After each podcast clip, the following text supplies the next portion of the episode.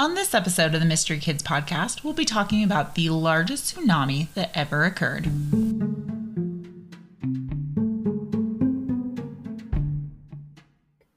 Welcome to Mystery Kids podcast.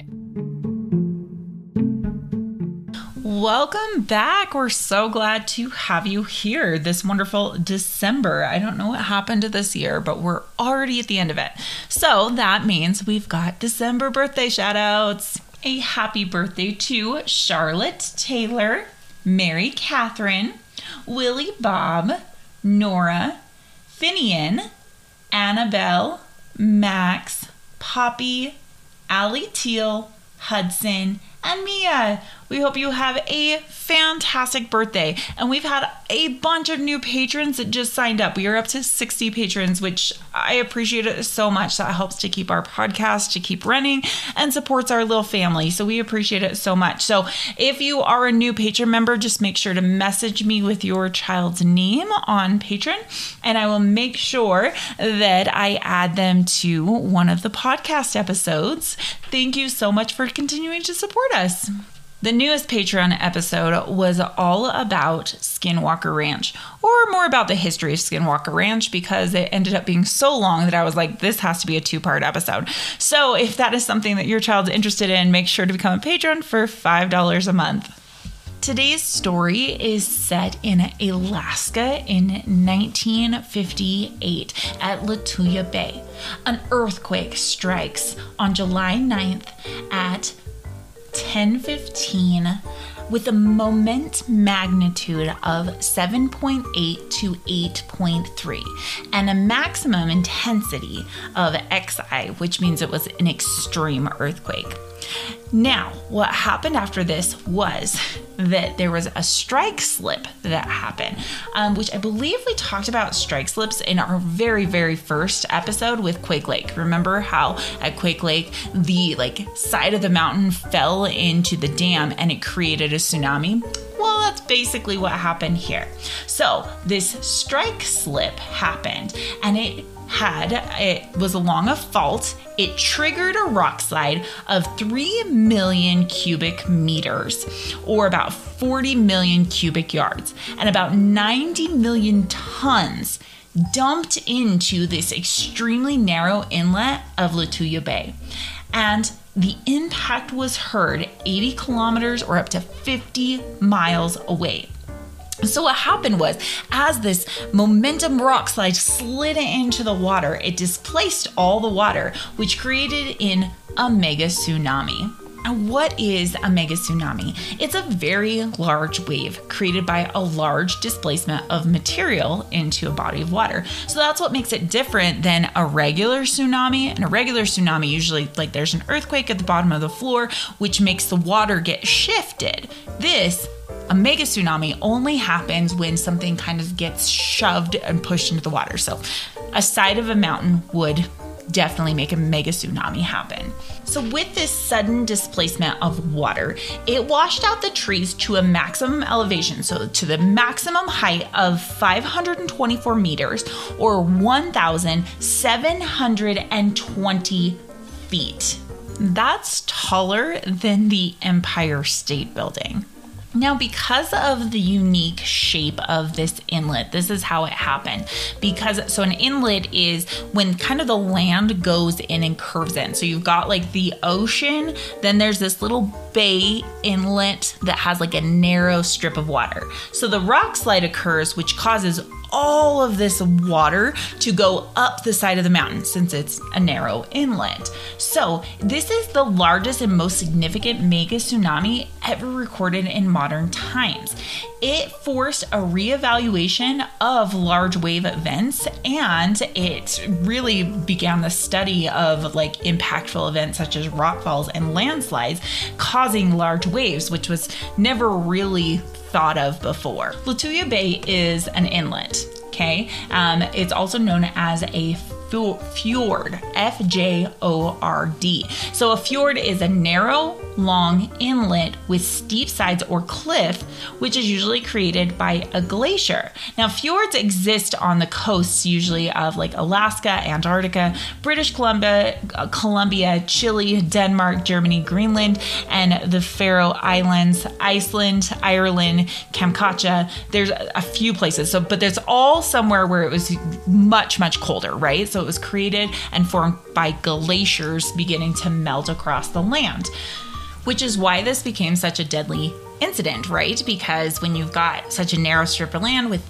that much volume falling in, it's going to create a lot, a lot of damage. Since it was able to have enough force to clear trees um, and hit the height of about like four, 524 meters to 1,720 feet, a total of five people were actually killed during this tsunami, which left many people injured and many homes destroyed in that area.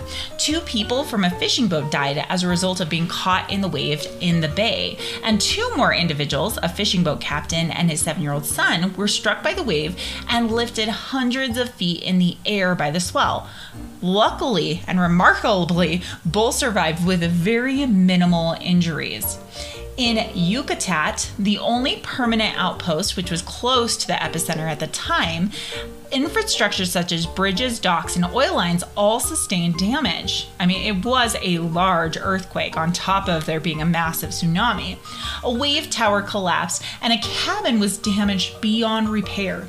Sand boils and fissures occurred near the coast of southeast of there, and underwater cables that supported the Alaska communication systems were cut. There was also lighter damage reported in Pelican and Sitka. And not only did like the inside of the bay where it sustained that wave get damaged, um, it created damage across the entire bay because the bay is like a long thing, right? It's super long. So it created a damage line, which means that the trees, the vegetation, everything was gone um, up to 213 meters or 700 feet around the outline of the bay. And the damage is still visible today from space. You can actually see where it's completely visible. I actually watched a movie a while ago. Um, I believe it was set in Norway, and what happened there was very similar in this account, except for look, there was a little town. This was not a true story. It was it was just based off a story of what could happen, right? There was a town that was in the base of an inlet, just like this, and they always had like something to track if there was an earthquake, because if there was an earthquake, they were obviously gonna have a tsunami. Well, it happened and it ended up washing this like whole town away. But it was a crazy story. I'm grateful there wasn't like a town in this inlet, but nobody really understood that that could become a possibility until this happened and how dangerous and deadly this was.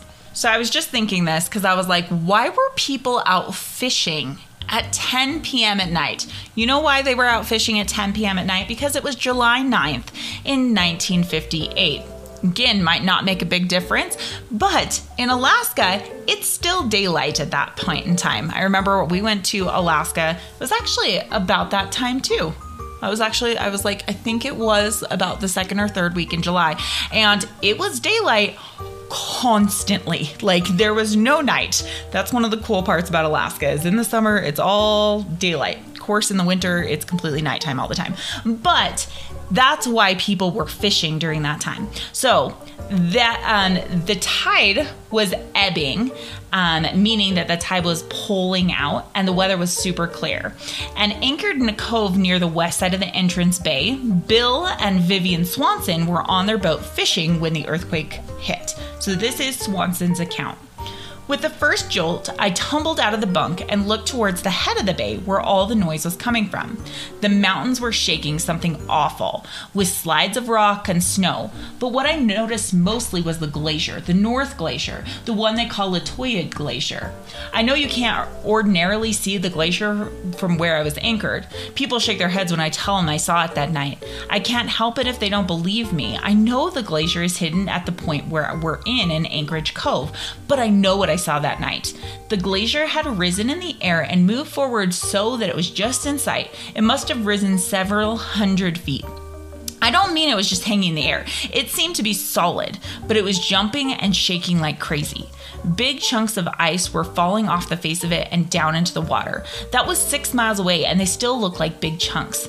They came from the ice like the glacier like a big load of rocks spilling out of a dump truck. That went on for a little while. It's hard to tell just how long. And then suddenly, the glacier dropped back out of sight, and there was a big wall of water going over the point. The waves started just for us right after that, and I was too busy to tell what else was happening until there. We also have the account of Howard G. Ulrich and his seven year old son, who were actually in Lituya Bay aboard their boat when it happened. And their boat was named Edrie. How cute. Um, so they were anchored in the small inlet on the southern side of the bay.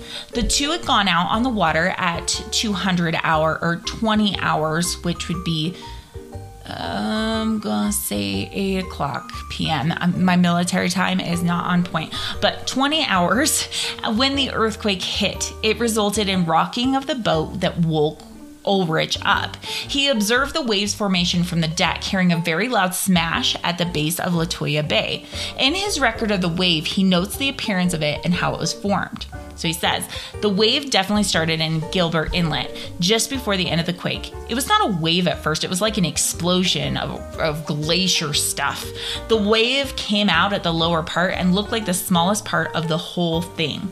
The wave did not go up to 1,800 feet. The water splashed there.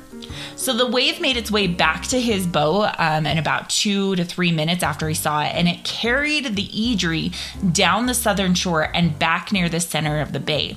Ulrich was able to control the boat once the main wave passed, and he was able to maneuver it through subsequential waves of up to 20 feet high. Oh my gosh, he was able to could you imagine fishing in Alaska and all of a sudden you're fighting 20 foot waves so he can finally get out of the bay? That is absolutely crazy. Now, there is more evidence of past events. Um, they say that there were about four to five mega tsunamis that have happened in Lituya Bay during a 150 year period. Um, there are reports from early explorers of the loss of trees and vegetation along the shoreline and cut tree lines. Um, and then there's at least one and possibly two waves that are known between 1854 to 1916 based off of photographic evidence. And then they have more evidence of the erased and uprooted trees about 150 meters to 492 feet up the sides of the bay in 1936. So there are more cases and possibilities that this happened before. I heard this story a long, long time ago, and it's always fascinated me. So it was really fun to come back to. I hope you loved this episode.